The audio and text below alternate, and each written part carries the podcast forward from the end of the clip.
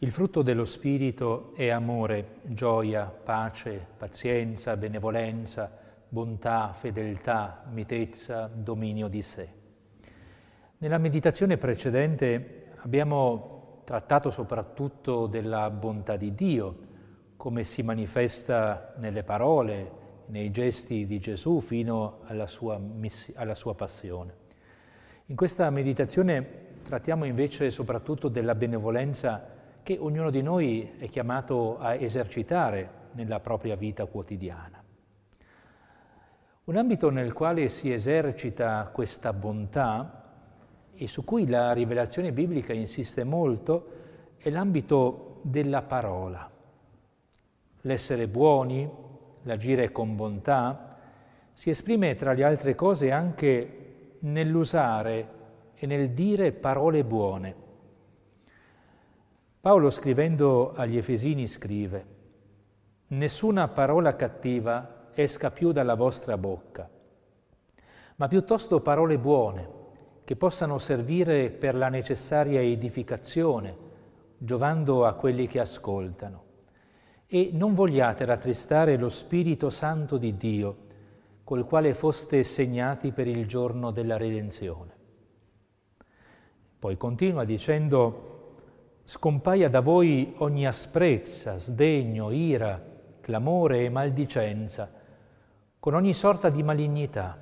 Siate invece benevoli, gli uni verso gli altri, misericordiosi, perdonandovi a vicenda come Dio ha perdonato a voi in Cristo. Nessuna parola cattiva esca più dalla vostra bocca uno degli ambiti in cui va esercitata la bontà è dunque precisamente la custodia della parola e il saper dire parole che non mortifichino, ma che al contrario siano capaci di edificazione. Parole che possano servire per la necessaria edificazione, dice San Paolo. Penso che ognuno di noi abbia fatto esperienza del fatto che la parola pronunciata, una parola buona, detta con bontà, a tempo opportuno, quanto potere abbia di edificazione e quanto invece viceversa possa ferire una parola cattiva, una parola pronunciata magari per sfogarsi, ma che in realtà ferisce e distrugge l'altro. Se sfogliamo il libro dei proverbi, troviamo una serie di detti che si riferiscono proprio alla capacità di edificazione della parola. Ne cito alcuni. L'affanno deprime il cuore dell'uomo, una parola buona lo allieta. Una parola, una risposta gentile calma la collera, una parola pungente eccita l'ira. E ancora, una lingua dolce è un albero di vita, quella malevola è una ferita al cuore. È una gioia per l'uomo saper dare una risposta, quanto è gradita una parola detta a suo tempo. E infine, favo di miele sono le parole gentili, dolcezza per l'anima e refrigerio per il corpo. Cinque proverbi molto concreti, molto sapienti rispetto all'uso della parola. La bontà non consiste solamente nel dire parole buone, parole giuste, parole gentili, ma anche nel saperle dire a tempo opportuno, perché ci sono delle parole che in quel momento specifico hanno un potere particolare e magari dette fuori tempo hanno magari l'effetto contrario. Esercitare la benevolenza nella parola e astenersi da parole cattive, cioè da parole di mormorazione, da parole distruttive. Ci sono parole che non edificano, parole che distruggono, che appesantiscono, parole che creano sospetto. e l'ambito delle relazioni quotidiane viene per così dire intossicato da parole che non edificano, ma parole che feriscono. Per questo la lettera di San Giacomo, per esempio, mette in guardia molto severamente dal cattivo uso della lingua. San Giacomo afferma che essere religiosi, cioè uomini, donne di fede, significa saper controllare la propria lingua. Dice San Giacomo, se qualcuno pensa di essere religioso ma non frena la lingua e inganna così il proprio cuore, la sua religione è vana. E poi fornisce una descrizione molto vivida del potere negativo della lingua. Scrive, ecco, anche le navi, benché siano così grandi e vengano spinte da venti gagliardi, sono guidate da un piccolissimo timone dovunque vuole chi li manovra. Così anche la lingua è un piccolo membro e può vantarsi di cose grandi. E dopo questo paragone fra il timone di una nave e la lingua, conclude così. Con la lingua benediciamo il Signore e Padre e con essa malediciamo gli uomini fatti a somiglianza di Dio. È dalla stessa bocca che esce benedizione e maledizione. Non deve essere così, fratelli miei. Non possiamo benedire Dio e maledire l'uomo. La nostra bocca non può al contempo cantare canti di lode a Dio e disprezzare il fratello. Un ammenimento questo molto salutare, perché ogni nostra parola anche quando deve correggere, anche quando deve rimproverare, sia una persona, sia una parola di edificazione. Oltre all'ambito della parola, ci possiamo chiedere quale potrebbe essere il ritratto della persona buona. E qui ricorro ancora una volta a Romano Guardini che ho citato in precedenza. Per Romano Guardini la persona buona è anzitutto una persona che ha una buona opinione della vita, che guarda alla vita in un modo positivo, il cui primo impulso nei confronti della vita che egli vive non è quello della critica o della diffidenza. Il suo primo atteggiamento è quello dell'apprezzare, del far crescere, dell'accogliere. Questo atteggiamento nei confronti della vita è atteggiamento anche nei confronti di ciò che compone la vita, ciò che ci accade, le persone che incontriamo. Dobbiamo dare credito alla vita e alle persone. Il nostro primo impulso, il nostro primo sentimento dovrebbe essere appunto quello della fiducia, dell'apertura. Chi vive nella diffidenza vive non solo male per se stesso, ma rende difficile la comunicazione, il rapporto interpersonale, la comunione con l'altro.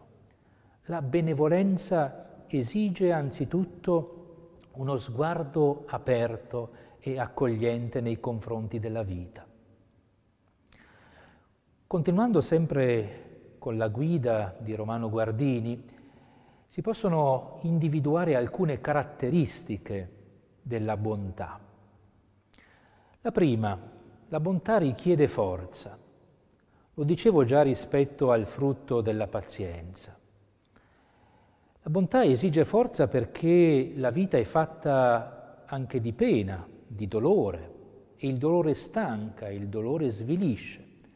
E allora la bontà, questo sguardo benevolo verso la vita, gli avvenimenti, le persone, richiede energia, richiede appunto forza. In secondo luogo, la bontà richiede pazienza. Spesso succede che una persona, quanto più è accogliente, tanto più le persone la ricercano per confidarsi, per sfogarsi. È chiaro che se uno è scontroso, dopo un po' nessuno va più a dirgli niente. Ma se uno è accogliente, se uno è benevolo, si riversano in qualche modo tutte le pene, le sofferenze su di lui. E questo esige molta pazienza, anche nell'ambito delle nostre relazioni pastorali. Quanta pazienza occorre avere nei confronti di persone che magari continuamente ripetono gli stessi discorsi, le stesse parole, che continuamente si lamentano di alcune situazioni. Oppure pensiamo a quanta pazienza sia necessaria nell'assistere un malato, quanta pazienza per essere disponibili, per essere benevoli, anche di fronte alle richieste a volte di malati particolarmente difficili. C'è poi una terza caratteristica della bontà, una caratteristica cui, di cui a volte non si parla molto. In terzo luogo, la bontà richiede un certo umorismo. Pensiamo alla figura di Giovanni XXIII, del Papa Buono, percepito immediatamente dalla gente come buono. Era un uomo di grande umorismo, un uomo capace di prendere le cose dal punto di vista scherzoso, un po' come vediamo fare anche oggi a Papa Francesco. Se noi andiamo avanti sempre con la serietà, in modo cupo, alla fine ci stanchiamo. Senza voler essere naturalmente superficiali, a volte aiuta molto vedere il lato comico delle cose, sapere ridere delle situazioni, sapere trovare il lato ridicolo delle cose, percepire a volte che abbiamo molte manie, molte cose che sono appunto ridicole. A volte le cose diventano dei drammi perché le affrontiamo in modo troppo serio senza quella necessaria leggerezza che le relativizza e che quindi consente anche di superarle.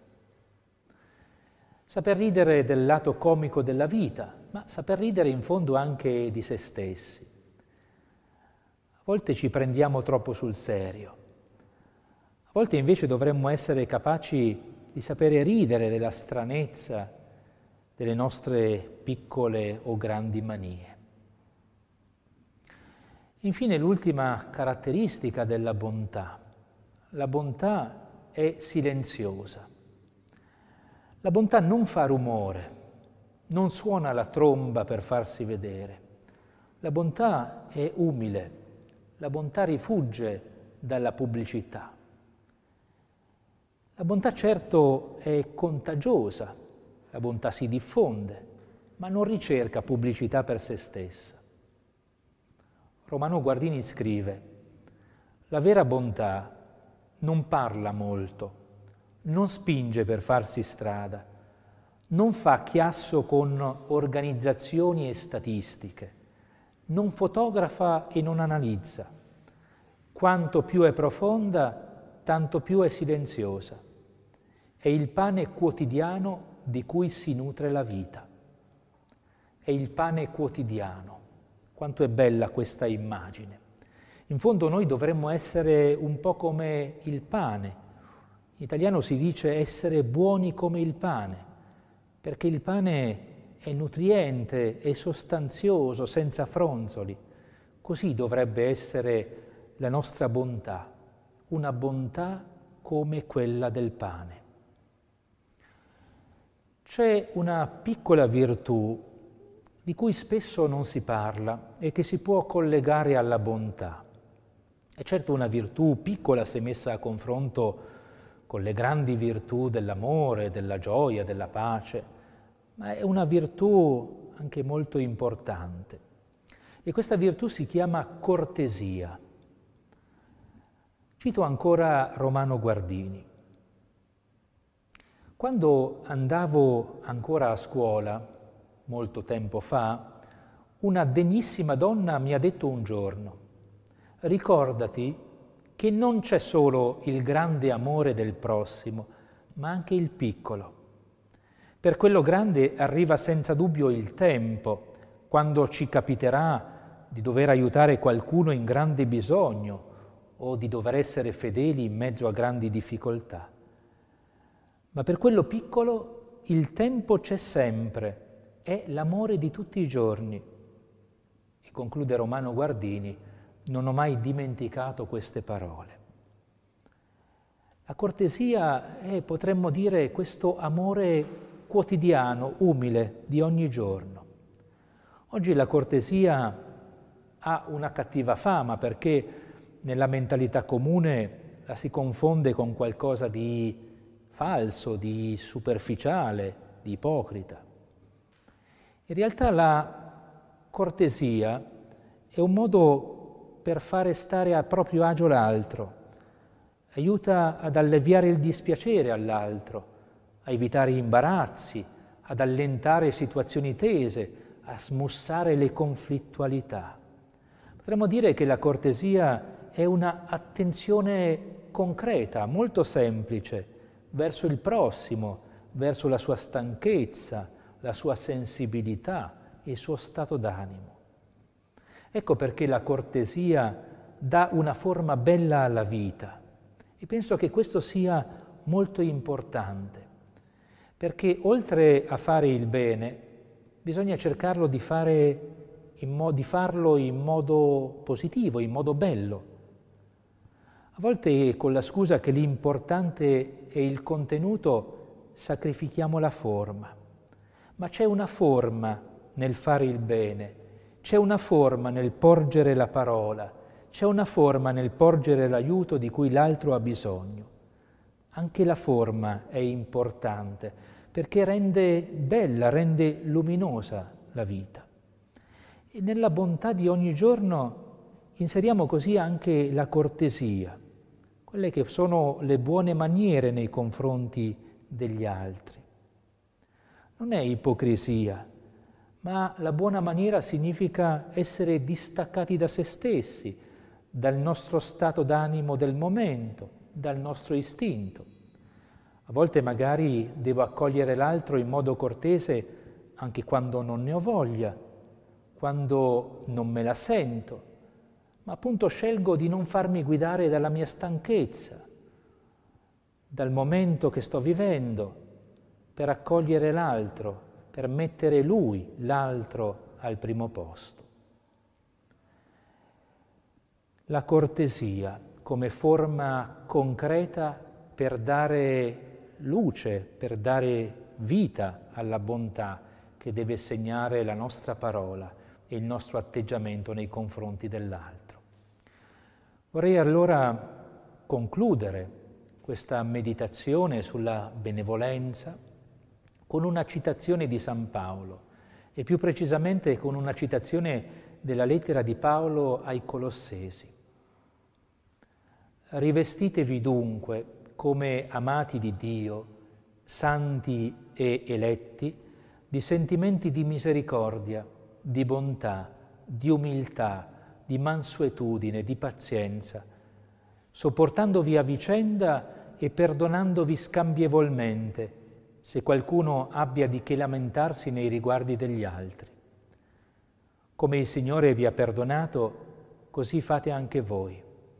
Al di sopra di tutto poi vi sia la carità, che è il vincolo della perfezione. E la pace di Cristo regni nei vostri cuori, perché ad essa siete stati chiamati in un solo corpo e siate riconoscenti.